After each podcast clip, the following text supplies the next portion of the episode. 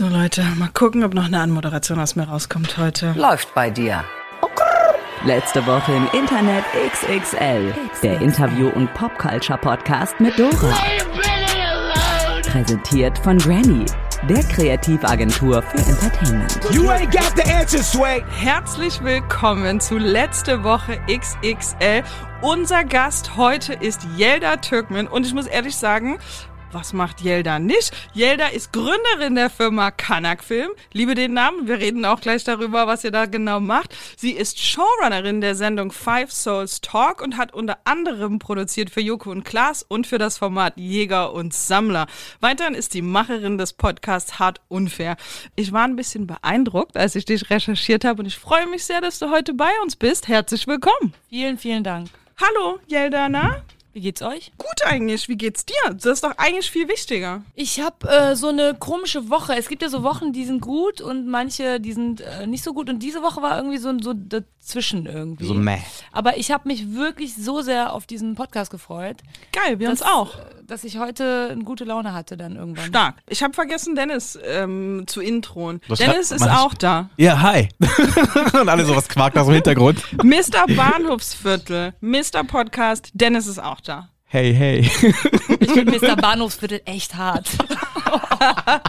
Aber wer den kurzen Podcast hört, der weiß ja, dass Dennis das Bahnhofsviertel immer für uns macht und recherchiert und so und die Abgründe des Internets zeigt. Eigentlich beginnen wir mit so einem erstmal Einloggen-Ding, ne? Wir müssen erstmal wissen, wie dein Internetverhalten ist, damit wir auch über das Internet reden können. Erstmal einloggen. Wo bist du so unterwegs? Was würdest du sagen, ist so deine Bubble im Internet? Erzähl mal. Es ist Instagram und ähm, das auf eine erschreckende Art und Weise. Also es ist, ich habe so viele äh, Stunden, äh, wie heißt es hier? Screentime? Ähm, Screentime, das, das ist schon bedenkenswert. Denken andere Leute. Ich selber bin damit völlig fein. Ich mache auch meine Arbeit, ist das ja auch, ne? So, wir arbeiten ja damit. Aber hauptsächlich Instagram. Und so ein paar so, so, so ein bisschen so, so Journalismus-Podcasts. Ich liebe die DLF-Audiothek. Ähm, da kann man sich kurze Podcasts anhören. Deswegen liebe ich euren Podcast auch so, weil der eine gute Länge hat. Es sei denn, wir übertreiben. Ne? Es, sei, es sei denn, wir gehen auf die 35 Minuten zu, dann hat immer keiner mehr Lust. Aber das ist immer noch gut snackable. Ja. So. Ja. Und sonst, ähm, ich habe Angst vor Telegram.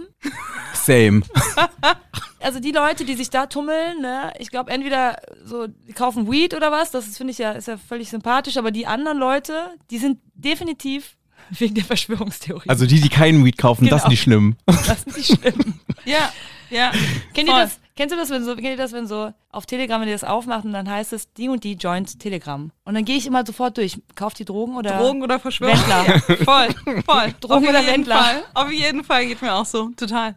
Wobei ich glaube, wenn Menschen, die nicht in Deutschland leben, auf Telegram kommen, dann, hab, dann bin ich neutral. Ja. Das könnte alles sein, aber deutsche Freunde, auf jeden Fall. Drogen oder Wendler. Auf Weil das Schlimme Fall. ist, ich würde ja so gerne dahin gehen. Ich habe es mir heruntergeladen, weil ich einfach neugierig war und gucken wollte, was passiert da eigentlich. Es gab eine Zeit lang, da der Wendler ja jeden Tag delivered, so, ne?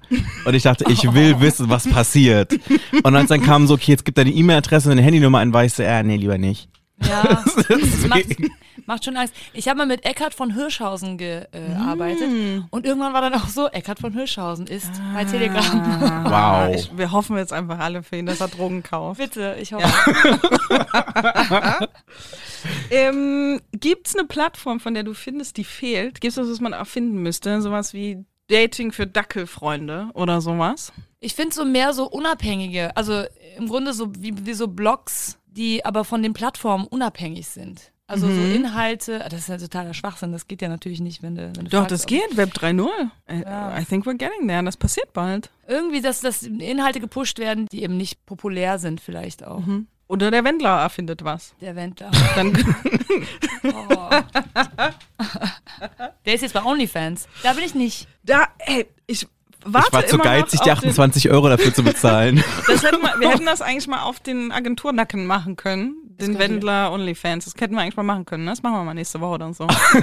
Mach das mal Ich bitte. finde das gut. Sie hat ja bei der Playboy, war sie. Und Ja. äh, ich glaube, das ist hauptsächlich dasselbe wahrscheinlich. Das habe ich sie- mir auch sagen lassen. Ja, Das sie nur die screenshottet die alten. Fotos und die kannst du halt auch so überall anders angucken. Ja. wow. Dafür nicht. Dafür ja, nicht. Dafür nicht. Oh, Ich warte noch auf einen guten Grund, bei OnlyFans irgendwie reinzugucken.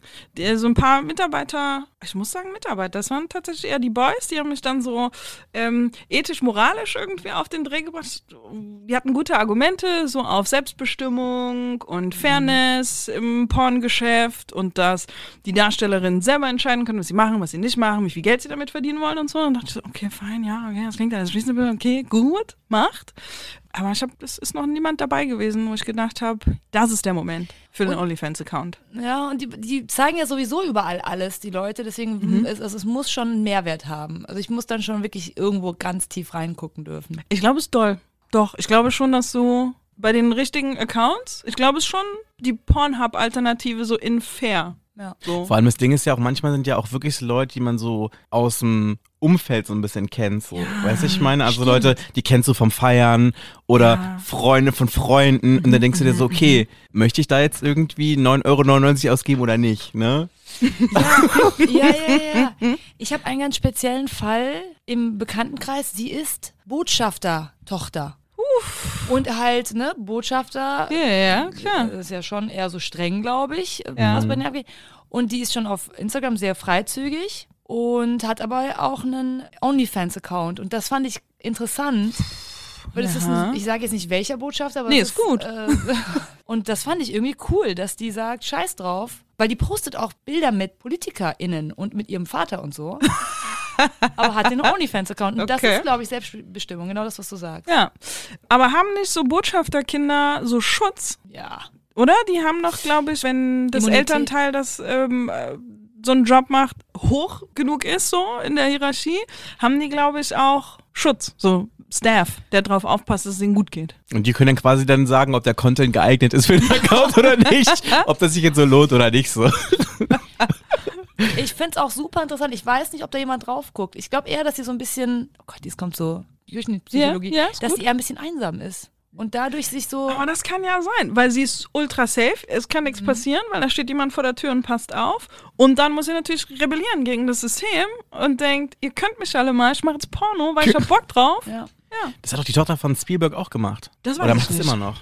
Dennis hat nämlich immer die, die Gossipy News. Dennis hat immer das Hintergrundwissen. Viel Allgemeinwissen im Bereich. Gossip. Vor allem nochmal so Sachen, die kein Mensch braucht, ne? Das ist aber das Beste. Gibt es so einen Account oder Content, den du liebst, aber den du deinen Freunden nicht schickst? Ja, Nagel-Content. ich liebe Nagel-Content. Ich kann nicht aufhören, Nägel zuzugucken, wie Menschen die Nägel gemacht werden. Also wir reden schon so von Nail Art. Ja. Ja, okay. Also alles. Wie sie abgeschliffen werden, wie was drauf gemacht wird. Die größte Scheiße. Also ich habe letztens irgendwann mal gesehen, dass so, äh, da hat jemand mit einem Pfirsich, also mit einem echten Pfirsich, einen Nagel modelliert. Und dann war der Pfirsich drin. ja, ich- So war es ja, halt. ja, Ich würde es niemandem schicken, aber ich Und ich bin da auch in so ein, so ein Rabbit Hole gelandet dann auch. Mhm. Also, ein großes Rabbit Hole mag ja, mögen ja viele, äh, aber ich, ich habe jetzt auch, krieg auf Instagram auch nur noch Nagel-Content. Ich kriege ihn komischerweise auch angezeigt und ich weiß nicht warum. Also ich weiß nicht, was da mit dem Algorithmus Hm. bei mir irgendwie. Ich meine, ich gucke mir immer so Dr. Pimpelpopper gerne an Oh und manchmal so schlimm, Sachen so wie. schlimm. Ich habe das kürzlich was gesehen, so, so Prothesen. Kennt ihr das? Wo man so Prothesen im Gesicht machen kann, so Nasenprothesen Oh aus so Gummi, die man, die man so abmachen kann und so Lippen. Stopp. Reden wir davon, dass es eine medizinische Notwendigkeit gibt für die Prothese? Oder reden wir davon, dass einfach jemand denkt, ich mache heute Look Fee? Look Fee. Das ist wirklich so, das Okay, ist dann so, wie, so wie so okay, eine Gummimaske okay. und dann kannst du dir deine Nase so modellieren so ein bisschen so. oder kannst du dann so Sachen wegmachen. Das ist echt heftig. Ja, ja stimmt. So, bei, manchmal bin ich auch bei sowas unterwegs, aber eher Nagel und ASMR von irgendwelchen koreanischen Mädels, die so äh, ganze so Hühnerköpfe essen und dann immer in so einer. Kennt ihr diese rote Soße, wo das drin? Nein. Wir haben, uns da, wir haben uns vor kurzem da erst drüber unterhalten, auch in der Podcast-Episode. Ich finde das ganz doll ekelhaft. Ich kann das nicht. Ich möchte das, also ich, angucken ist irgendwie faszinierend. Zuhören ist ganz fies für mich. Ah, okay. Ich kann das nicht. Ich möchte das nicht hören, wie Leute essen. Ich habe mal gehört, dass diese Phobie gegen dieses Mhm. Schmatzen, dass das Intelligenz bedeutet bei Menschen. Gut, dann ist doch äh, top. Ist doch okay. Ist doch okay. Passt. Laufen für mich. Nee, ich kann das nicht. Ähm, okay, Nagel-Content kann ich, kann, ich, kann ich mitleben. Ich kriege auch häufiger welchen angezeigt. Ja? Ja, irgendwie. Ich glaube, das ist aber, weil meine Freundin mir tendenziell Nagelsachen zeigen würde oder schicken würde. Vielleicht ist es so irgendwie in meinem Algorithmus gelandet. Ja. Ich glaube, das ist einfach massiv, dieses Nagelbusiness jetzt gerade. Huge. Und ich, Ja. ich finde das auch richtig fair, diesen Nagelfrauen und Total. Männern gegenüber, Nagelmenschen generell. Die waren ja lange nicht beachtet und jetzt haben sie ein Revival. Ähm, voll. Und ähm, ist ja tatsächlich irgendwie ein krasses Handwerk und so unfassbar schlecht bezahlt. Das ist eigentlich Ja. völlig pervers eigentlich, ne? Ja. Was für krasse Sachen da die Leute irgendwie hinzaubern. Und dann gehst du irgendwie raus und hast 25 Euro gezahlt. Das, oh, ist irgendwie unangenehm so. Das ist nicht cool. Und es hat auch eine äh, politische Komponente, weil das, glaube ich, ganz lange äh, so mit SexarbeiterInnen irgendwie Mhm. in Verbindung gebracht wurde. Und jetzt macht halt auch Brigitte, die bei, bei der Versicherung arbeitet, das Total. auch. Und ist halt eben nicht mehr die, ähm, vor allem schwarze Frauen waren ja oft äh, Ja, ja, ne, ja. so, die, Mhm. dass sie dann irgendwie bei Nägeln dann so, dass man sie dann so, wie soll man sagen, so degradiert hat, ne? Nur weil sie diese Nägel ha hatten. Vermeintlich degradiert mit irgendwelchen Berufen. So, bevor wir deinen Wunschdrink aufmachen, Mhm. müsstest du bitte, ich sehe, dein Telefon liegt da, dein Telefon nehmen und uns sagen, was die letzte DM ist, die du verschickt hast. Auf äh, welcher Plattform? Du kannst ja aussuchen, wo. Wir nehmen auch eine WhatsApp, aber wir wollen die letzte Nachricht wissen. Die ich verschickt habe oder die ich bekommen habe. Kannst du dir aussuchen? Eigentlich wollen wir wissen, was du zuletzt verschickt hast. Oh Gott, oh Gott. ich habe heute gar nichts verschickt. Damit kommst du jetzt irgendwie nicht durch. Ich habe heute gar nichts verschickt. Hier Funktioniert hat heute nicht. jemand. Oh, was hat er geschrieben? Achso, ich habe heute den, äh, dieses Meme gepostet von äh, Allmann Memes. Lauterbach, nachdem er die Impfstoffvorräte für nächstes Jahr gesehen hat, und das ist hier, ähm, wie heißt der? McConaughey, der so. Dennis weiß sowas. Ich bin mit Schauspielern ganz schlecht. Na, der sieht auf jeden Fall aus. wie- Doch, den kennst du. Bla bla McConaughey. Matthew Ja. McConaughey. Matthew McConaughey. Matthew McConaughey. Und der zieht so ganz angestrengt an der Zigarette. Und da hat jemand drunter geschrieben, also über Lauterbach, Bitch is gonna look old nach seiner Amtszeit. Oh Gott. Fand ich sehr lustig. Okay, toll. Und der letzte, äh, hier die letzte Nachricht war an Ari und Anna vom Hat Unfair Podcast, Mhm. Podcast, dass ich mich sehr auf sie freue, auf morgen. Mann, wie geil. Das ist doch, das ist doch schön, das ist doch süß. Das ist eine gute Nachricht. Ja. Möchtest du uns sagen, was dein Drink ist, während Dennis uns hilft, den zu öffnen? Es ist ein Whisky sauer. Ja, Darf ich diese Marke vorlesen? total, weil wir haben, wir waren nämlich ähm, supportive und haben Local gekauft. Das ist hier jemand aus der Gegend, der so nett war, uns einen Whisky Sour abzufüllen. Wow. Ach nein. Doch, Ne. doch.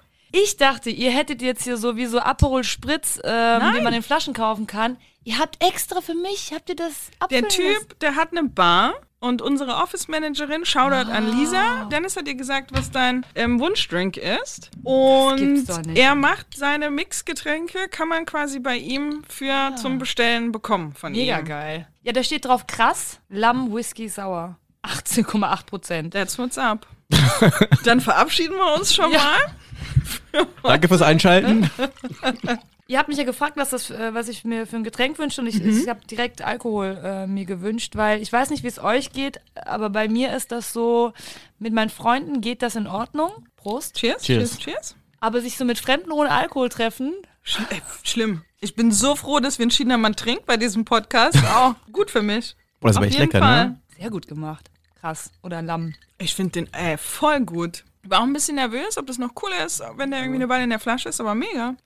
Nee, ich bin auch besser mit Pegel. bisschen. Ja, so leicht einsitzen bin ich auf jeden Fall besser mit fremden Leuten. Auf Betriebstemperatur. Frage. Ja.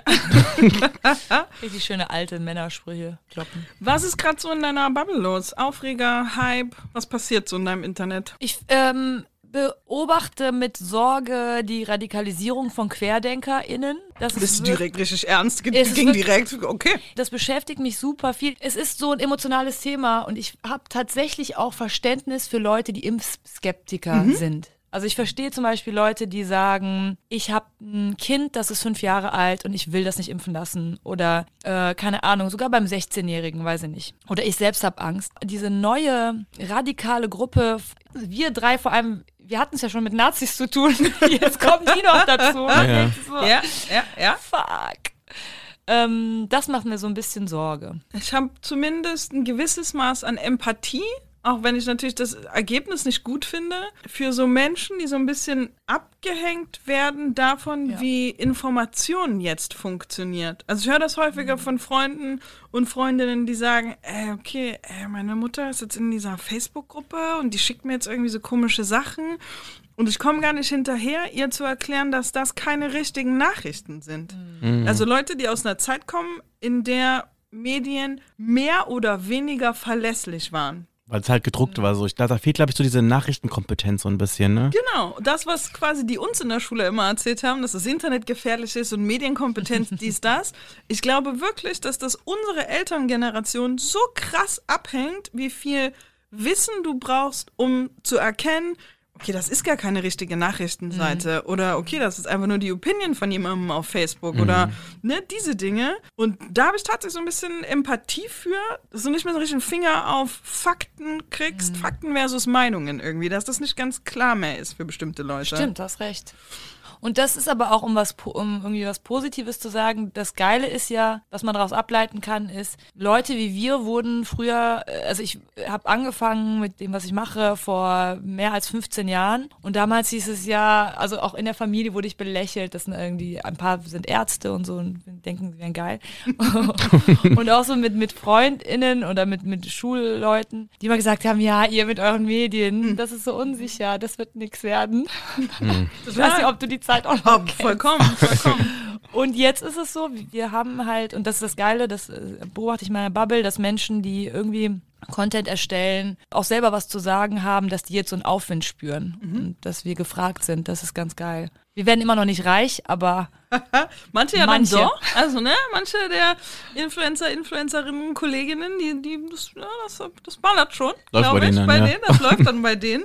Ich bin aber auch immer wieder überrascht davon, freudig überrascht davon, dass, mit, dass man mit dem, was wir machen, Geld verdienen kann. Mhm. Also, dass ich davon leben kann, dass ich irgendwie, weiß ich nicht, bisschen weiß, was cool ist und was die Leute im Internet hören wollen und dann irgendwie drüber quatschen und zwei Videos aneinander kleben, irgendwie dazu, dass ich meine Miete zahlen kann. Das ist mega. Das ist einfach richtig cool. boah, jetzt hast du dich aber unter Wert.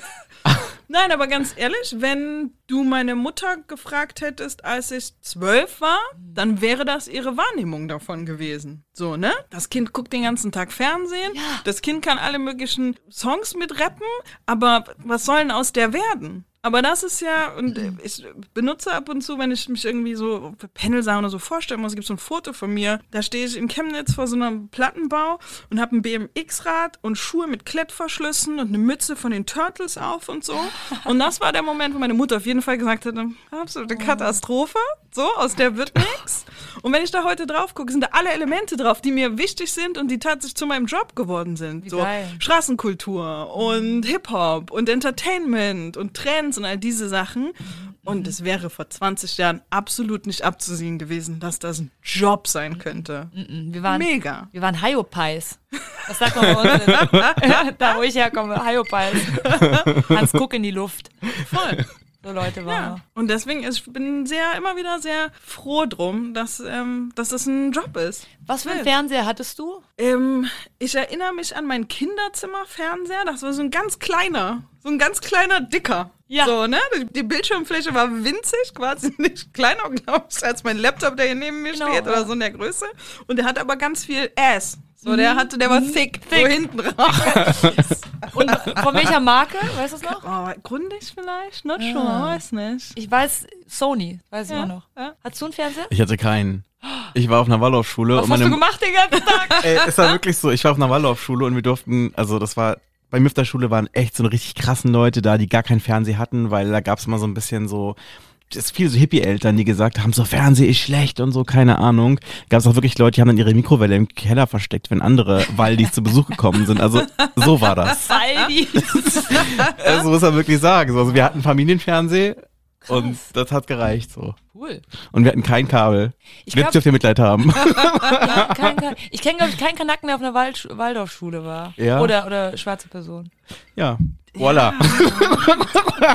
Stimmt, das ist eine interessante Beobachtung. Könnte ich auch, das, Dennis, you're a first. Aber es ist wirklich so, bei mir auf der Schule waren noch wirklich keine Leute mit Migrationshintergrund. Also ich war wirklich der einzige Schwarze, bis mein Bruder gekommen ist irgendwann. Ja. Und sonst war da wirklich niemand. Das war Also- aber bei mir auch so in Chemnitz. Ja? Das liegt an anderen Dingen, aber das war bei mir auch so in Chemnitz. Das finde ich, das, da, dafür, darüber kann man noch mal eine ganze Fo- äh, andere Folge machen. Da können wir dich einladen zu Hart, unfair und darüber reden. Gerne, gerne. In Chemnitz. Ja, interessant ist das. Interessant ist das, Ich in da aufzuwachsen. Ist interessant. Ne? Es Mhm. ist schwierig wahrscheinlich. Oh, das ist so halb, halb. Also erstens, ich glaube, man hat da als Mädchen richtig Glück. Ich habe erst später gecheckt, dass so, es gab noch so zwei andere Jungs in meiner Nachbarschaft, mit denen war man dann auch irgendwie befreundet irgendwann. Und wenn ich heute als Erwachsener drüber nachdenke, die haben richtig bekommen. So, die haben richtig Schläge bekommen. Und das ist mir fast nie passiert. Da gab es einen Unterschied und dann witzigerweise auch, und das meinte ich vorhin mit, ich kenne meine Nazis, das sind Leute, mit denen ich zur Schule gegangen bin. Wenn die irgendwo aufmarschiert sind und wir saßen zusammen im Bus, war immer, ja, das ist Dora von der 3B, so lastig. weißt du, was ich meine? So, man war irgendwie trotzdem zusammen Kinder und Jugend. Also Ja. ganz komische Dynamik irgendwie. Natürlich, wenn man dann Teenager wird und sich die Lager spalten, ist schon sehr klar, wer gegen wen wie boxt auf der Straße, so, weißt du? Und ich habe, also ne, so in Sachen Gewalt und so sind schon Dinge passiert in Kevin. Ich erinnere mich an einige Situationen, wo man zumindest sehr nah an Gewalt dran ist, so. Aber tatsächlich ist mein Verhältnis zu den Chemnitzer Nazis ein ganz komisches. Weil das sind Leute, mit denen bin ich zur Schule gegangen. Glaubst du, das liegt daran, weil ich hatte das, ich hatte im Westen hat man ja nicht so viele, also ich glaube nicht in der Mhm. Ja, ich. Konzentration. ne? Ich hatte auch zwei Neonazis bei mir in der äh, Klasse und die mochten mich aber, weil, äh, also ich war dann so die gute Ausländerin, was ja auch scheiße ist, aber die waren total Ja. nett zu mir. Mhm. Ich glaube, dass das wirklich, bei mir lag das daran, dass die mich kannten und dass ähm, Ja, so dieses voll. berühmte Angst vor dem Fremden, weil du es nicht kennst. Nicht, dass es das entschuldigt, um Gottes Willen, so. Ja. Aber meinst du das bei dir auch da, lag? Total. Und ich glaube, das ist ja witzigerweise der Moment, der das Konzept Nazi-Sein ad absurdum führt. Also das ist der Moment, wo man eigentlich merken müsste, oh, okay, cool, die ist ja cool. Vielleicht sind die anderen auch cool. So, who knows? Oder zumindest ganz normale Leute und man könnte klarkommen miteinander. Aber ja, ich glaube, das wurde erst schwierig so... Ende Teenagerjahre, Early 20s, als ich dann da auch weggegangen bin. Das wurde spannend, wenn es dann um Jobs ging. Praktikumsplätze, Jobs, Nebenjobs, neben der Uni arbeiten, so. Da war das eine andere Sorte Rassismus. Was anderes, wenn, entschuldigt, wenn die Russen gegen die Nazis auf dem Spielplatz boxen, das ist was ganz anderes als, wir wollen dich hier nicht einstellen. Ganz andere Haben die das so direkt Kategorie. gesagt auch, ja? ja? natürlich. Ja. Krass. Und das war eine völlig andere, plötzlich ist da eine ein Ceiling über Ja, dem, was ja. du machen kannst. Und das fällt dir natürlich als Teenager, als Kind nicht auf. Du hast ein paar blöde Situationen so, aber das ist plötzlich ein ganz anderes Thema. Wenn's was das so- bedeutet für dein Leben und dein Erwachsensein, deine Zukunft und so. Wenn Ja. es so institutionell wird und Voll. so strukturell und du an deine Grenzen kommst. Ja, krass. Aber zum Glück bin ich hier heute nicht Gast. Ja, es geht gar nicht um mich. Und wir machen einfach mal weiter. Ähm, haben wir noch irgendwas zu Corona? Wollen wir da noch mal rein? Es ging gerade um deine Bubble und ähm, dass du die, die Querdenker ein bisschen be also, In Schutz ob bedenk bedenklich finden wir die alle. Aber Ich glaube, dass es nicht die Querdenker gibt. Also es gibt natürlich die, die, die irgendwie ähm, super radikal sind, genau die, vor denen habe ich ja Angst. Also ich meine wirklich auch körperliche Angst, ne? Ich habe wirklich Angst vor diesen Leuten. Jetzt bin ich dreifach geimpft, Booster hat mir, also ich, weiß auch gar nicht, was die mit antun könnten. so einer Giftspritze oder so. Aber ich äh, habe Angst vor jeglichen Strömungen, die so völlig ohne Verstand gegen die Obrigkeit vermeintliche sind oder gegen eine Regierung, die sie eigentlich schützt. Gleichzeitig habe ich aber so diesen verqueren Gedanken, dass das für mich auch Demokratie bedeutet.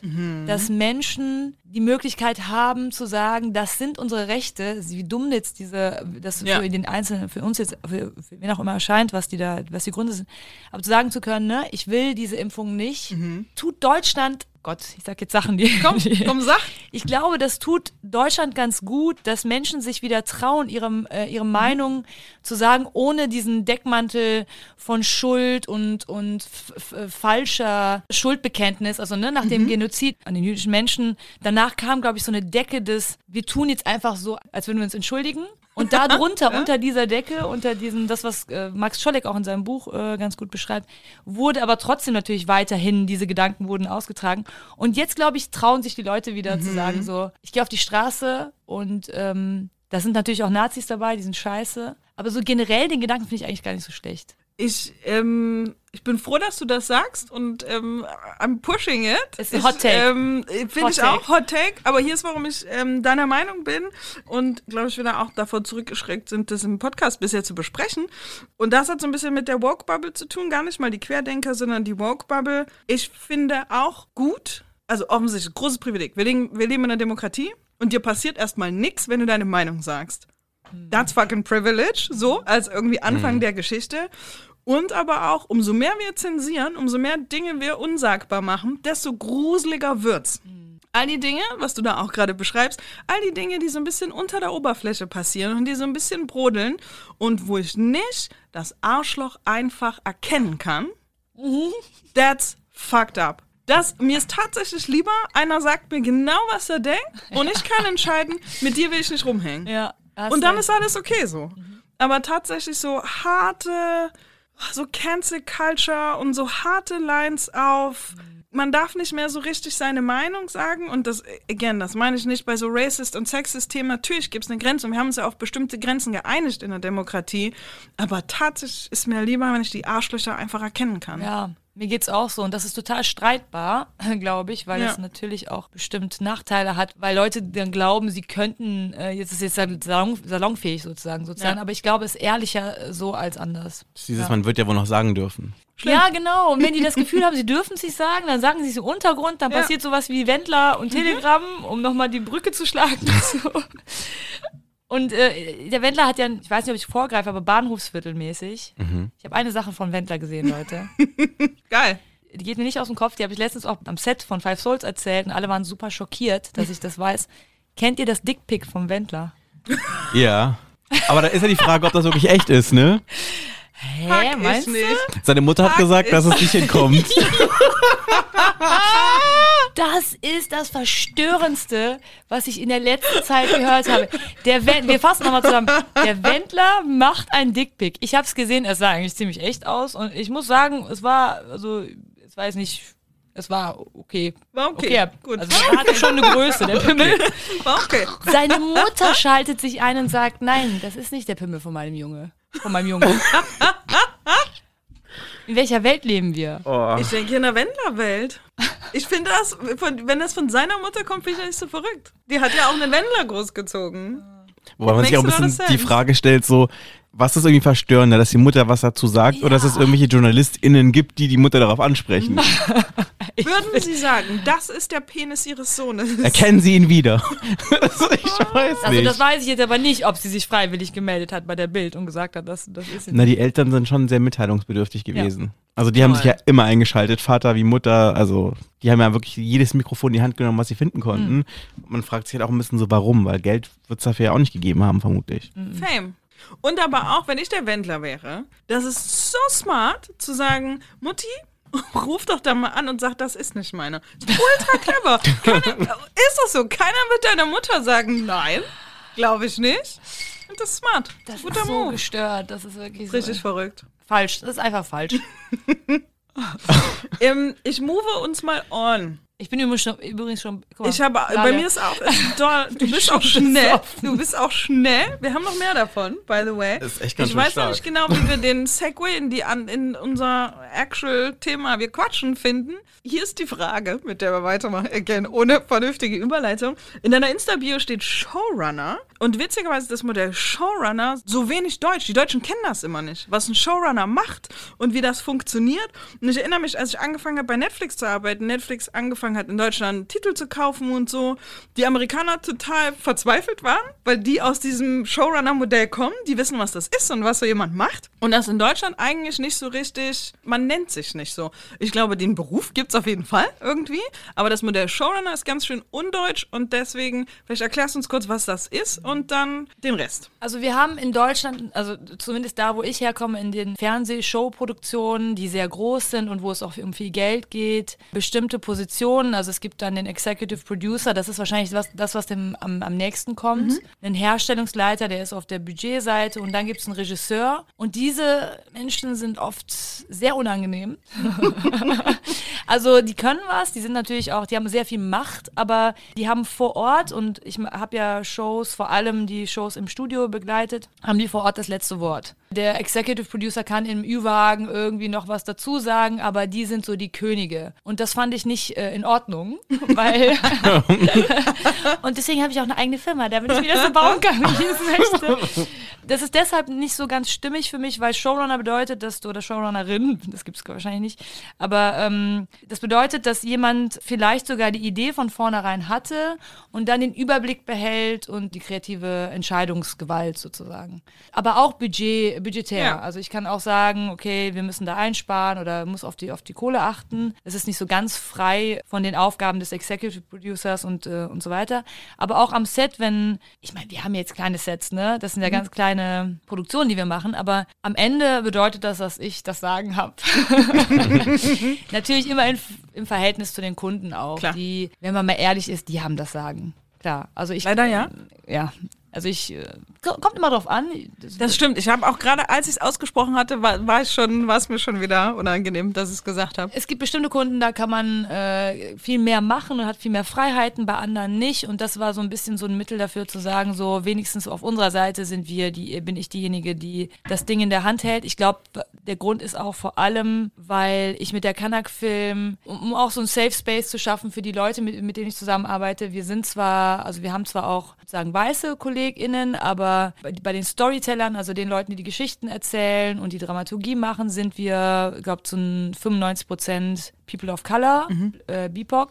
Und meiner Meinung nach, wenn wir eine Show machen, wie zum Beispiel Five Souls, wo drei Fra äh, schwarze Frauen irgendwie in der Moderation sind und wo die ganze, das ganze Team ähm, People of Color sind, sollte es auch in der kreativen Leitung jemanden geben, die of Color ist. Weil es tatsächlich den Unterschied macht. Wir leben ja in der gleichen Welt, aber es geht um Sensibilität. Die habe ich auch nicht für alle Gruppen, Ja. Aber noch eher wahrscheinlich als ein Hans-Jürgen. Mit 50.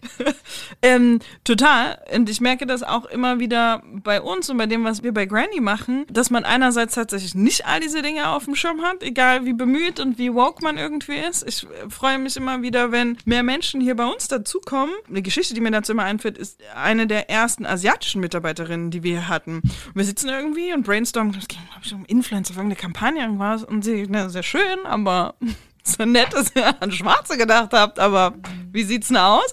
Und alle waren so, ah, fuck, ja. Und ich mag, wenn das so funktionieren kann. Und ich glaube, das ist das Spannende, was in diesen Gruppen passiert. Dass man solche Sachen sagen kann, niemand ist offended, niemand hat irgendwie Gefühle dazu, sondern eigentlich freuen sich alle über den Hinweis. Wollen wir das nicht so sagen? Können wir das nicht so erzählen? Ich habe die Erfahrung gemacht, das. Und das ist irgendwie so ein bisschen das Schöne an solchen Gruppen. Irgendwie ist ein anderes, also Und ne, ist no shade, aber es ist ein anderes Miteinander Ja, irgendwie. das Miteinander sowieso, man muss sich nicht erklären, so als queere Person muss ich nicht ähm, Ja. jedem meine Situation erklären und es macht die Produkte auch oder das, was wir da am Ende irgendwie auf die Beine stellen wollen, auch wirklich authentischer und relevanter, weil es eben nicht von außen irgendwie ein Blick ist, der diese Show gemacht hat oder keine Ahnung, was auch immer, Podcast oder so, sondern aus der Community selbst entstanden ist. Das ist, glaube ich, auch so eine Sache, das würde man sich auch wirklich ganz oft auch bei so öffentlich-rechtlichen vor allem wünschen.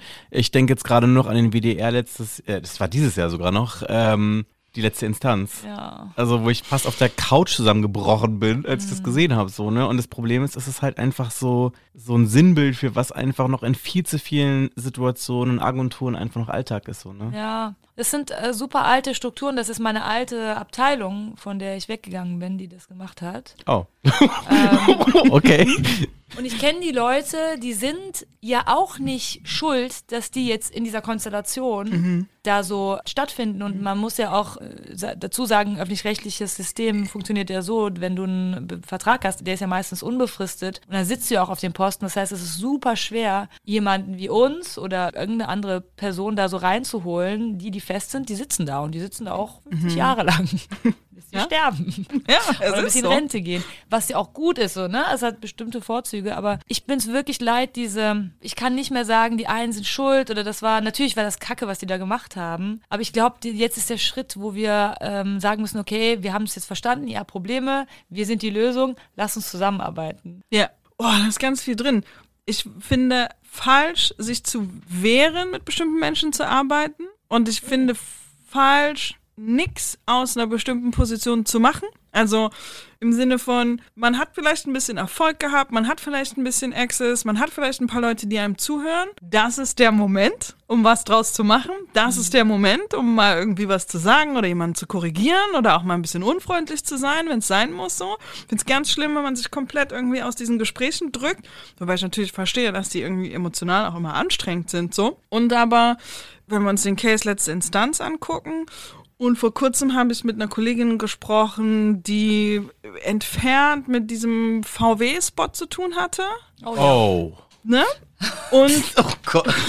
also nicht, sie hat da gar nicht dran gearbeitet, also war das nicht sondern gemeint, sie war oh. quasi, sie hatte so ein bisschen mit dem Cleanup der Sache zu tun. Ich hatte schon voll vergessen gehabt, das Ganze, ne? Ja, that happened. Und beschissenerweise, wenn man manchmal diesen Menschen, die diesen Unfug machen, das erklären will, sind die ja so unfassbar angefasst und so unfassbar offended. Ja. Anstatt dass es irgendwie eine Art von Egolosigkeit und Offenheit gibt, sagen, oh, o- okay, sorry, du warst offended oder deine Gefühle waren verletzt, ich versuch's besser zu machen war da tatsächlich, und ich habe das Gefühl, das war nicht nur beim VW-Vorstand so, sondern auch bei den Leuten von der letzten Instanz, so ein ganz verrücktes, ja, nee, aber also, äh, ich ein Rassist? Moment mal, Leute, bis hierhin und nicht weiter. Und das ist total oh, anstrengend. Ja, das ist super auch. anstrengend. Ja. Ja, und das ist auch der Grund, warum manche Leute sagen, ich habe keine Lust mehr. Ich kann verstehen, wenn Leute sagen, ich habe keine Lust mehr, mit Mhm. Voll. denen zusammenzuarbeiten, weil ich will das nicht mal wieder erklären. Ja. Es ist ja sogar in Ordnung, Fehler zu machen, aber man muss ja irgendwie draus lernen. Und das war halt, glaube ich, das Problem beim WDR, dass sie ein paar Sachen gemacht haben. Es war ja auch das Oma-Gate, als der äh, Intendant Tomburo sich quasi eingeknickt ist vor den Rechten, ne, mit diesem Oma-Lied. Mhm. Kamen dann so ein paar Sachen zusammen, wo dann die Bubble sagt, so, kein Bock mehr. Ja, total. Ähm, wir haben ja kurz schon irgendwie gesprochen über, warum Storytelling aus diversen Perspektiven wichtig ist. Hast du das Gefühl, Kunden und Kundinnen kommen auch so langsam auf Ja. den Dreh? Hast du das Gefühl, es ist hot Ja. gerade? Voll. Das ist auch das Schöne. Ja. Wir haben den gemeinsamen Kunden Netflix. Wir machen jetzt mit denen queere Formate. Und ich muss auch am Ende sagen, so, wenn Nike eine Werbung macht mit einer schwarzen Frau, die irgendwie als Gewinnerin dasteht, dann ist das natürlich so, dass man sich angucken muss, ist Nike irgendwie durch und durch weiß und macht das jetzt nur als Tokenism. Aber ich finde, es ist ein Anfang. Also ich finde schon, wenn ich jetzt zum Beispiel irgendwie auf Salando oder keine Ahnung, Asos, egal welche App, ja, ich sehe nur People of Color und das ist so geil, das Gefühl zu sehen, ähm, ne, ich werde angesprochen. Natürlich muss es die radikalen linken Queer-FeministInnen geben, ne? Das ist ja so die Range, die wir brauchen, die noch viel mehr verlangen, so genauso wie Luise Neubauer zum Beispiel sagt, das ist das, was ihr da gerade beschlossen habt in der neuen Regierung, das ist alles immer noch nicht genug. Also es muss die AktivistInnen geben, die radikal sind, aber wir müssen auch im Mainstream ja irgendwie handeln können. Und ich finde schon, dass es dann eine Veränderung in der, in der Denke gibt. Ob das jetzt strategisch ist und die es machen müssen, die Kunden, aber weiß ich nicht, aber ähm, ich finde es positiv. Ich finde es gut. Oh, ja. Ich weiß, bin auch manchmal so ein bisschen hin und her gerissen. Ich freue mich immer, wenn Kunden und Kundinnen was über unsere Company wissen wollen. Das ist ultra Ja. positiv, wenn die fragen, wer arbeitet denn so bei euch? Wie ist denn so die Ownership-Struktur? Können wir irgendwie über Equity reden? All diese Dinge finde ich total positiv. Und andererseits bin ich manchmal einfach unzufrieden, wenn ich das Gefühl habe, wir sind eingeladen, was gerade cool ist, was gerade ein Thema ist, was gerade hot ist. Hättest du mich pitchen lassen, wenn nicht dein Chef sagt, Diversity is a thing in 2021? Verstehe ich auch. Aber es, es gibt ja keine Alternative. nee, ab, total. Und ich bin auch froh drum, dass wir irgendwie mittlerweile an einem Ort sind mit Granny, wo wir auch mal einen Kunden feuern können und irgendwie sagen können, N-Wort machen wir hier nicht. Peace out. So. Das ist wunderbar. Und ich verstehe auch, dass es eine sehr luxuriöse Position ist. So. Aber ihr habt es sitz- geschafft. Ich bin jetzt eben reingekommen. Wissen die Leute, die zuhören, wo ihr, wo ihr sitzt? Ist kein Geheimnis. Moritzplatz im, äh, wie heißt das Haus? Aufbauhaus. Aufbauhaus. Hier sieht's einfach, also ihr habt's, ihr seid ja, ihr habt ja, weiß ich nicht, wie viele hundert MitarbeiterInnen. Jetzt könnt ihr auch Leuten sagen, nee, Aber Ja. eigentlich müsste es ja, also auch wenn man, ich, ich, hab, ich hatte letztens irgendwann mal einen Kontakt, wo auch jemand das N-Wort gesagt hat, Mhm. vor allem eine Person, die sich als Diversity-Beauftragter sieht. Oh. Und es war wirklich so das Problem, ich wollte den rausschmeißen, Mhm. weil alles, für das ich stehe, ist, äh, spricht dagegen, aber ich habe es nicht gemacht und ich habe wirklich tagelang und auch bestimmt ein paar Wochen lang so mit mir selbst zu kämpfen gehabt, Mhm. äh, weil es gibt eine Sache, die ich mir auf die Fahne schreibe und das ist Integrität. Mhm. Also ne, ich bin, man kann mir echt viel ankreiden, ich habe echt viele Probleme. Hi, äh, meinem nicht vorhandenen Psychiater. Aber Integrität ist etwas, was ich mir beibehalten will und das ist super schwierig, wenn man abhängig ist von Leuten oder in so einer Situation Ja. ist, wo man der Person nicht auf den. Ja, total. Und wie habt ihr das dann gemacht? Da habt ihr gesagt, ciao. Ich wollte gerade sagen, die Geschichte ist natürlich ein bisschen komplizierter als das. Und da hat die, und das, also das war genau der, der innere Kampf, war so ein bisschen, machen wir hier nicht, das ist nicht, wofür wir stehen, auf gar keinen Fall. Und für mich sehr persönlich, auf gar keinen Fall schicke ich meine Mitarbeiterinnen auf Collar in ein Meeting mit diesen Leuten. Du bist zu mir gekommen für den Safe Space, das ist, was ich dir verkauft habe. Und dann passiert das, auf gar keinen Fall machen wir das. ist das So. im Meeting passiert? Das ist in einem Meeting passiert, ja. Ja. Und dann, also ich habe wirklich ne, nicht geschlafen in der Zeit, weil ich so ein Fail von mir empfunden habe, dass ich jemanden, der zu mir kommt für den Safe Space in so eine Situation schicke. Das ging tatsächlich los mit einem Anruf bei der Person. Ich gesagt habe, nee, nee, nee, nee, nee. Mm -mm. Machen wir hier nicht und ich möchte, dass du dich entschuldigst im nächsten Termin mit dem Team. So, das ist dann auch passiert. Und was im Hintergrund passiert ist, ist, dass ich mit den Co-Foundern von Granny, wir haben lange drüber diskutiert und da trifft diese komische kapitalistische Realität auf deine Haltung und deine Moralvorstellungen irgendwie. Säge ich jetzt den Kunden ab? Wenn ich keine Alternative habe, wenn ich nichts anderes in der Pipeline habe, muss ich jetzt vier, fünf Leute Geht entlassen? Ja. Was denn das? Jetzt, also, ne, wie absurd ist das? Müssen dann jetzt meine drei jungen People of Color, sind die dann arbeitslos, weil da jemand das N-Wort benutzt? Das funktioniert auch absolut gar nicht. Und tatsächlich hat es einen Moment gedauert. Wir haben das irgendwie vorbereitet über zwei, drei Monate und haben uns aber, und da freue ich mich irgendwie, dass meine Mitgründer, Mitinhaber hier so ticken irgendwie, haben uns aber entschieden, für uns ist wichtiger, dass die Leute hier eine gute Zeit haben. Uns ist wichtiger, dass die Leute Vertrauen haben in unsere Ethics und in unsere Werte. Und wenn das bedeutet, dass wir irgendwie kurzzeitig irgendwie hier die Kohle vorstrecken müssen und irgendwas überbrücken müssen, dann ist das so, weil netto ist das positiv. Scheiß auf den Kunden, Kunden kommen immer. So, wenn du einen guten Job machst, die kommen. Aber die Leute, die dann, auch wenn sie nicht mehr hier arbeiten, irgendwo erzählen, Granny, geiler Laden, weil they had my back, das ist viel mehr wert. Stark, wirklich stark.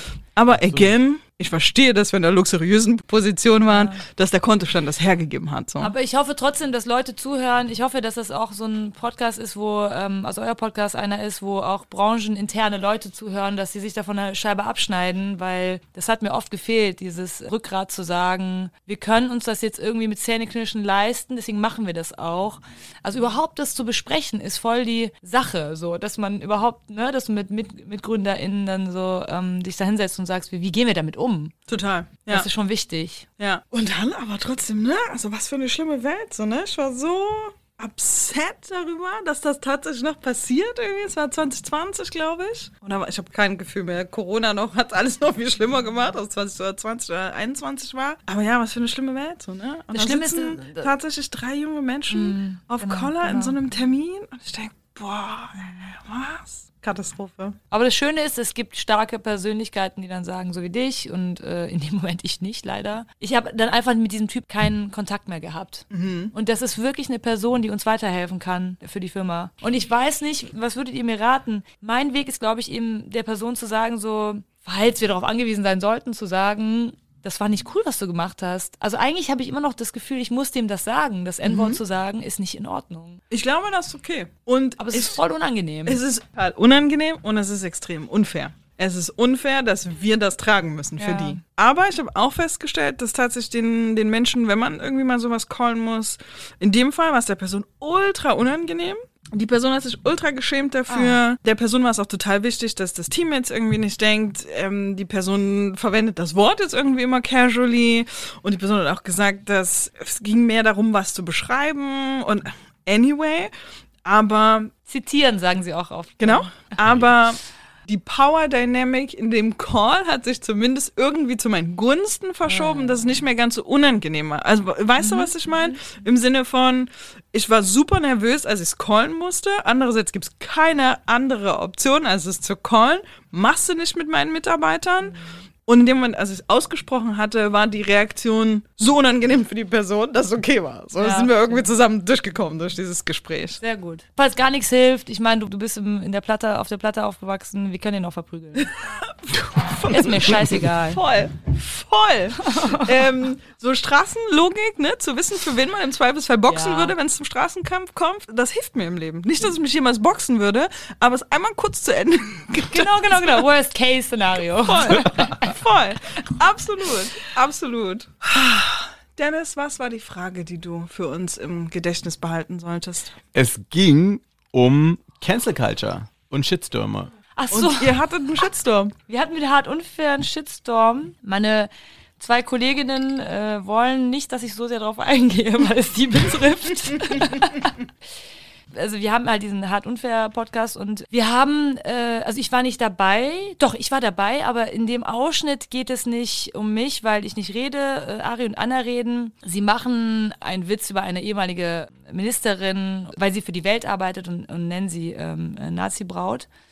Und, oder eine, eine Person nennt sie Nazi-Braut. Daraufhin geht Ulf Poschert hin und nimmt das raus, diesen Ausschnitt, und postet ihn auf Twitter und hetzt da so seine Leute auf uns. Am Ende ist nichts draus passiert. Der hat uns dann mit einer Klage gedroht. Funktioniert auch nicht, weil wir sind eine Satiresendung. Das möchte ich hier nochmal betonen. Wir sind eine Satiresendung. Und vor allem die beiden Personen, die dort gesprochen haben, also Ari und Anna, haben keine journalistische, wenn man jetzt mal so auf äh, juristischer Ebene das jetzt hier so klären will, das sind keine Journalistinnen, die in einer Funktion als Journalistin arbeiten. Anna ist das schon, aber sie ist irgendwie ist nicht bei der ARD und arbeitet als Journalistin. Das Verrückte dabei ist, der hat das gepostet als Nemi El Hassan, ähm, eben von der Bild so durch ein, äh, ne, Wow. also diese Hetze war. Und man hat richtig gemerkt, der ist jetzt so, der, ich hatte nämlich irgendwann mal so einen Twitter-Streit mit dem, der, der hat sich jetzt so Leute rausgesucht. Wahrscheinlich ging es da auch um Anna und um, um mich die irgendwie in, im öffentlich-rechtlichen Kontext arbeiten und denen ja irgendwie ans Bein pisst, weil die Rechten oder vor allem die Rechtskonservativen haben ja total was gegen die öffentlich-rechtlichen, die wollen sie ja irgendwie den Untergang sehen. Und das fand ich so krass, dass dieser Typ, der eigentlich ein ziemlich guter Journalist, also äh, ziemlich gefragter Journalist bei der Welt ist, dann hingeht und unseren Pisk-Podcast irgendwie rausgräbt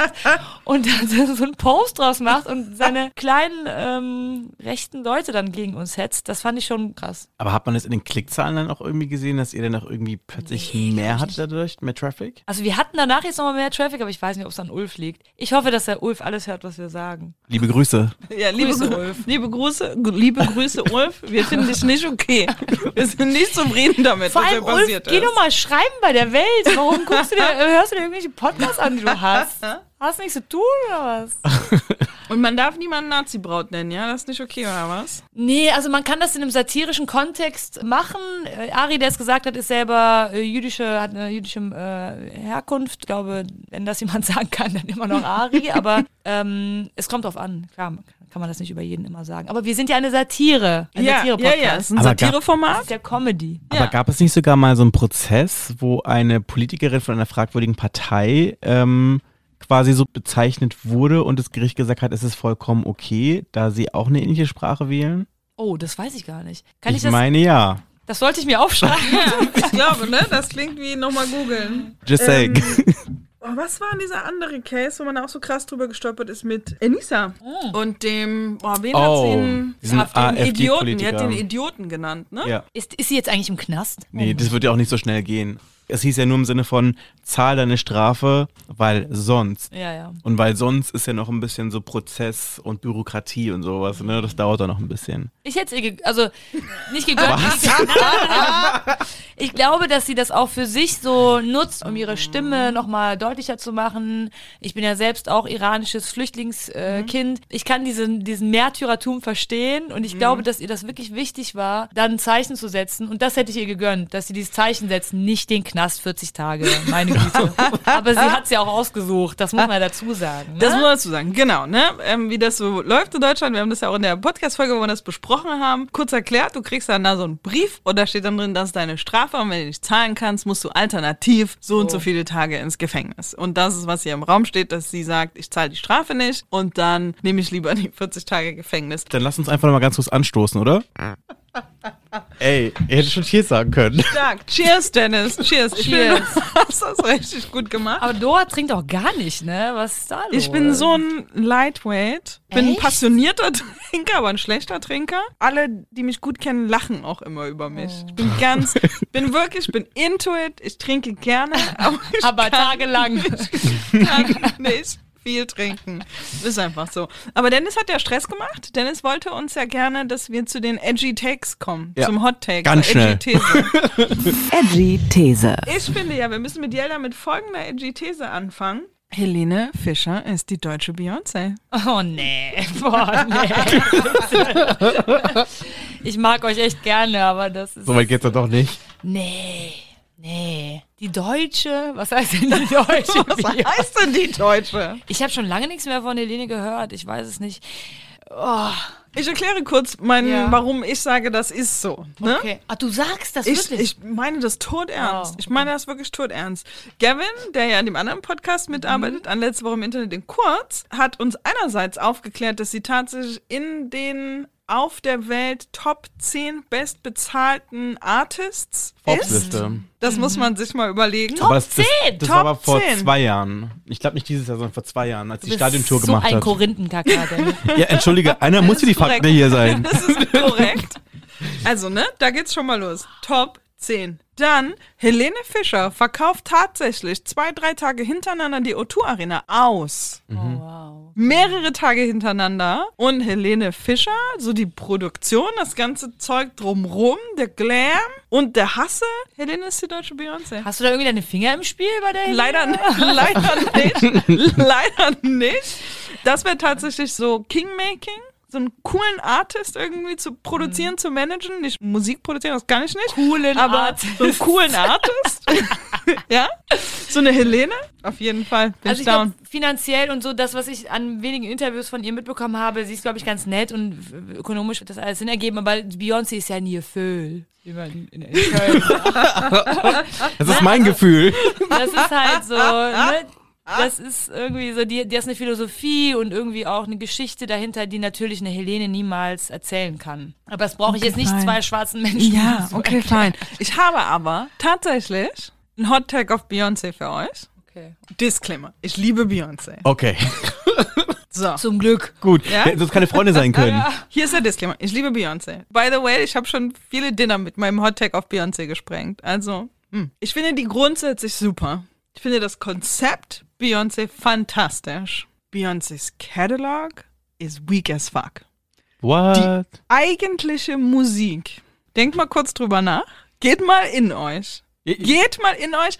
Alles vor Lemonade. Aber du hast ja mitten im Satz aufgehört. Geht mal in euch alles voll Lemonade. Ich schwöre, wenn Beyoncé, wenn, wenn wir von On the Run reden, wenn beide am Start sind, wenn Beyoncé spielt, setze ich mich hin. Ich meine das todernst. Beyoncés Catalog, Dora, hast du Fieber? nein, wie oft, außer Lemonade, again, außer Lemonade, wie viele Beyoncé, nicht Destiny's Child und nicht Lemonade, alles dazwischen, wie viele Beyoncé-Songs hört ihr? Soldier Boy. Viele. Das ist Destiny's Child. Das ist schon Destiny's, Nein. Destiny's Ist das Child. noch Destiny's Se- ja, Child? 7-Eleven ist mein Tune. Ich habe meine Shows, wenn ich aufgelegt habe, mal damit eröffnet. damit oder Pour It Up von Rihanna. Das sind meine Jams. Ja, okay. Ich fühle mich wirklich personally attacked, wenn du das gerade gesagt hast. Ihr müsst sehen, wie Dennis gerade guckt. Der ist wirklich. Das ist im Stress, ja. Ist so, what? Kannst du bitte Anna Dushima einladen? Unbedingt. Unbedingt sie- will ich, ich ich- will das unbedingt. Ich, ich finde super cool. Ich mache morgen mit dem Podcast, unserem Podcast. Ja. Die wird dir anderthalb Stunden lang erzählen, welche Beyoncé-Songs. Sie ist so ein Fan und Ja. ich, äh, du hast mich jetzt gerade erwischt, stimmt eigentlich. Aber ich bin auch nicht so ein großer Fan. Guck mal, ich mag Baby die Boy? Idee. Baby Boy, ja. Nein? Doch. Check on it? Check, oh, Check on it ist auch, natürlich. sorry, sorry, aber Check on it ist fast noch, fast nur Destiny's Child Times. Ja, aber Was fast. ist dein Auftrag, Bruder? Was willst du? Alles, was ich euch sagen will, ist, sie ist amazing. Ja, okay. I'm a huge fan. Immer wenn, auch wenn man äh, die Netflix-Doku von ihr, man geht ins Bett und denkt, ich arbeite einfach nicht hart genug. Alles stimmt, ich bin so ein Loser. Alles eine absolute Katastrophe. All das. Beyoncé ist super. Ich bin nicht dagegen. Aber wenn wir wirklich über Musik sprechen, der Katalog an Hits, Okay, okay. guter Musik, nicht nur Musik, die gechartet hat, sondern Musik, die ihr tatsächlich zu Hause mal spielen würdet. Ja. Destiny's absolut. Child, Ja. Baby Boy und Lemonade. Alles dazwischen, und das sind, by the way, wahrscheinlich, glaube ich, Run drei, drei, vier Das Alben. so viele. Okay, okay. okay. Und drei, vier Alben. Run the World. Du hörst zu Hause alleine für dich Run the World. Ja. Liegt doch nicht. Also wenn ich zum Beispiel auflegen halt übe, so zum Beispiel. Auflegen üben, das ist very different. Ein ganz anderes Ey, Szenario. das ist ein Auftrag. Ich werde jetzt äh, später mal gucken, was ich. Darüber müssen wir noch mal sprechen, auf jeden Fall. Ihr wollt mir auch nicht erzählen, dass ihr euch zu Hause Halo anmacht. Nee, mach Das Nee. würde niemals passieren. Niemals. Stimmt. Aber was ich voll spannend finde, ist, wenn man so überlegt, dass Beyoncé eigentlich in Deutschland verkaufstechnisch gar nicht so erfolgreich war im Vergleich zu Kelly Rowland. Die mit diesen ganzen komischen David Guetta Songs viel erfolgreicher war als Beyoncé. Ich glaube ganz ehrlich, Beyoncé war kaum auf der Nummer eins. Während so, so gefühlt alles, was Kelly Rowland gemacht hat, so Love Takes Over und Commander und was weiß ich was, alles super erfolgreich Oh war. Immer und voll viel, genau. over. Oder genau, sagen wir es mal so. Beyoncé ist im deutschen Radio nicht besonders erfolgreich, das meine ich. Vielleicht so Stimmt, rum, dass ja, Kelly ja, ja. viel Vielleicht daran, war. dass sie keine Hits hat. Oh mein Gott. Und jetzt, jetzt ist es wirklich schade, dass ihr keinen Instagram-Account habt, wo man diskutieren kann. Weil das ist, glaube ich, ja, ja, das, das ist ein Hot Take, den man diskutieren den man könnte. diskutieren kann. Ich glaube, ja. gerade sind so, so beim Zuhören ganz viele Leute, die so einen halben epileptischen Anfall bekommen, so, weißt du, wo so, so die Sabber vorm Mund kommt, so der Ohne Witz. Schaum, und die sind so, was? Ich kenne kenn genug Granny-Mitarbeiter alleine, die richtig mad jetzt sind. Auf Ja. jeden Fall. Du kannst es dir leisten, du bist ja die Chefin, das ist ja das Schöne, dass du das kannst. Hier in der Agentur sagen wir Beyoncé's Catalog this week. So, ähm, ich mache mal weiter mit dem nächsten Hot Take, der nächsten edgy These. No Angels, beste Casting-Band Deutschlands. Ist so. Ist so. Wer denn sonst? Right? Broses? Ich kann mich nur an Feis erinnern, Feis Ma äh, Mangat. Mangat. Ja. ja. Äh, super Typ. Kumpel von dir? Nee. Dann hat Dennis was zu sagen. Kumpel von dir, Dennis? Nein. Nee, irgendwie, ich weiß auch nicht, der ist mir gerade im Sinn, weil wir de- gerade mit dem irgendwie eine Anfrage starten für, für irgendwas. Aber nee, Bros ist doch nicht. Nee, no Angels. Ich hatte die. Monrose, Hot Summer. Manche Hot Summer. cool. Bitte, Und bitte, Queensberry bitte, waren süß. Bitte, bitte. Ich war ja früher ganz kurz in Gabby verknallt von Queensberry. Echt? Schon.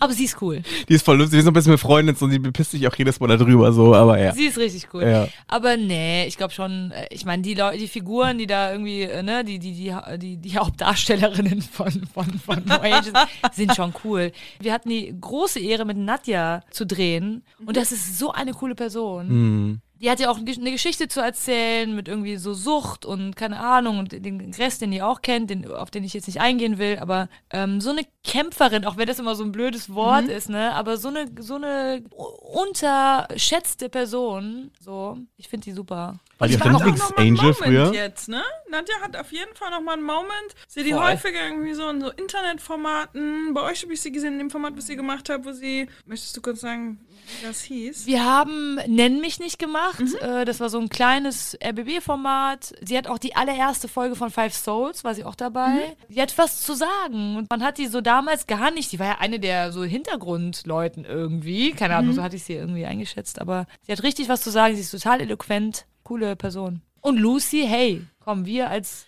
Also, Lu Gay Lucy? Ja? She was the Darf- first darf gay man das- person Darf man, das, darf man das sagen eigentlich? Ist Lucy, vielleicht muss das schneiden, denn ist Lucy, hatte jemals Lucy ein Coming Out? Ja, klar. Natürlich. Ja. Wirklich? Sie hatte eine Freundin und die war doch mit Juliet Chapman zusammen. Mit Von wem? Juliet Chapman. Natürlich. Wer ist das? Die SDS Staffel 1. Zweitplatzierte. Möchtest du mir den Wer Namen ist Juliette Chapman. Ja, ja, ja, ja, die ist super geoutet. Eine meiner, also als, ähm, Jetzt kommt der T, ne? Das ist der T, finde ich, in der Episode, sagst du? Nein, also ich, hab, ich hatte ja nicht viele, Juliette Chopman. Ja. wir hatten ja nicht viele Vorbilder. Okay. Wen yeah, hatten wir denn true. noch? It's true. Hella von Sinn. Okay. Übrigens, ganz hoher Bogen zu, am- äh, zum Anfang, als ich gesagt hast, was ist in deiner Bubble äh, gerade Mhm. los? Ich liebe es, wie die queere Community aufblüht und Mhm. immer mehr Präsenz bekommt. Habe ich, glaube ich, eben schon mal gesagt. Es liegt daran, dass ich dieses Getränk getrunken habe. Es total ist besoffen ein bin. guter Whisky Sour. Es ist wirklich gut, dass es da Aber das, das finde ich richtig gut. Dass es auch so viele queere Menschen gibt, die was sagen dürfen. Auf jeden Fall on the take gleich noch, was ich noch erzählen muss zum Thema Sex Education, warum das nicht empowering ist für queere Leute. Das fand ich voll spannend, weil ich dachte ja, dass das voll empowernd ist. Also ich muss dazu aber auch sagen, das ist ein Disclaimer, das ist nicht mein Gedanke. Der, den Gedanken, den stehle ich von jemandem. Ich habe in so einem Podcast was erzählt, da war die Frage halt, wie ist es mit, als queerer schwarzer Mann und wie ist das ähm, mit Vorbildern in den Medien und so. Und habe ich halt gemeint so, dass ich das Gefühl habe, dass es in letzter Zeit, in den letzten Jahren halt schon viel größer geworden ist und schon fast ein bisschen en vogue ist.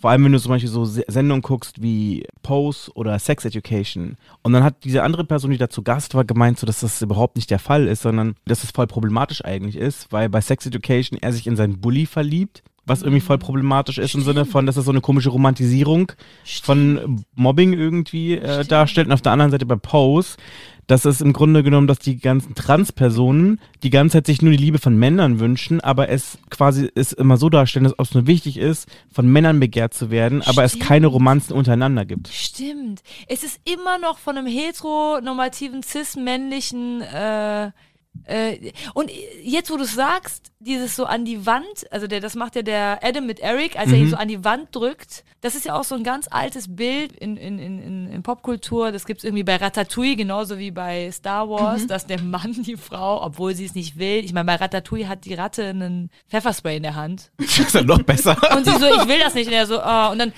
drückt er sie an die Wand und dann ist sie so verliebt.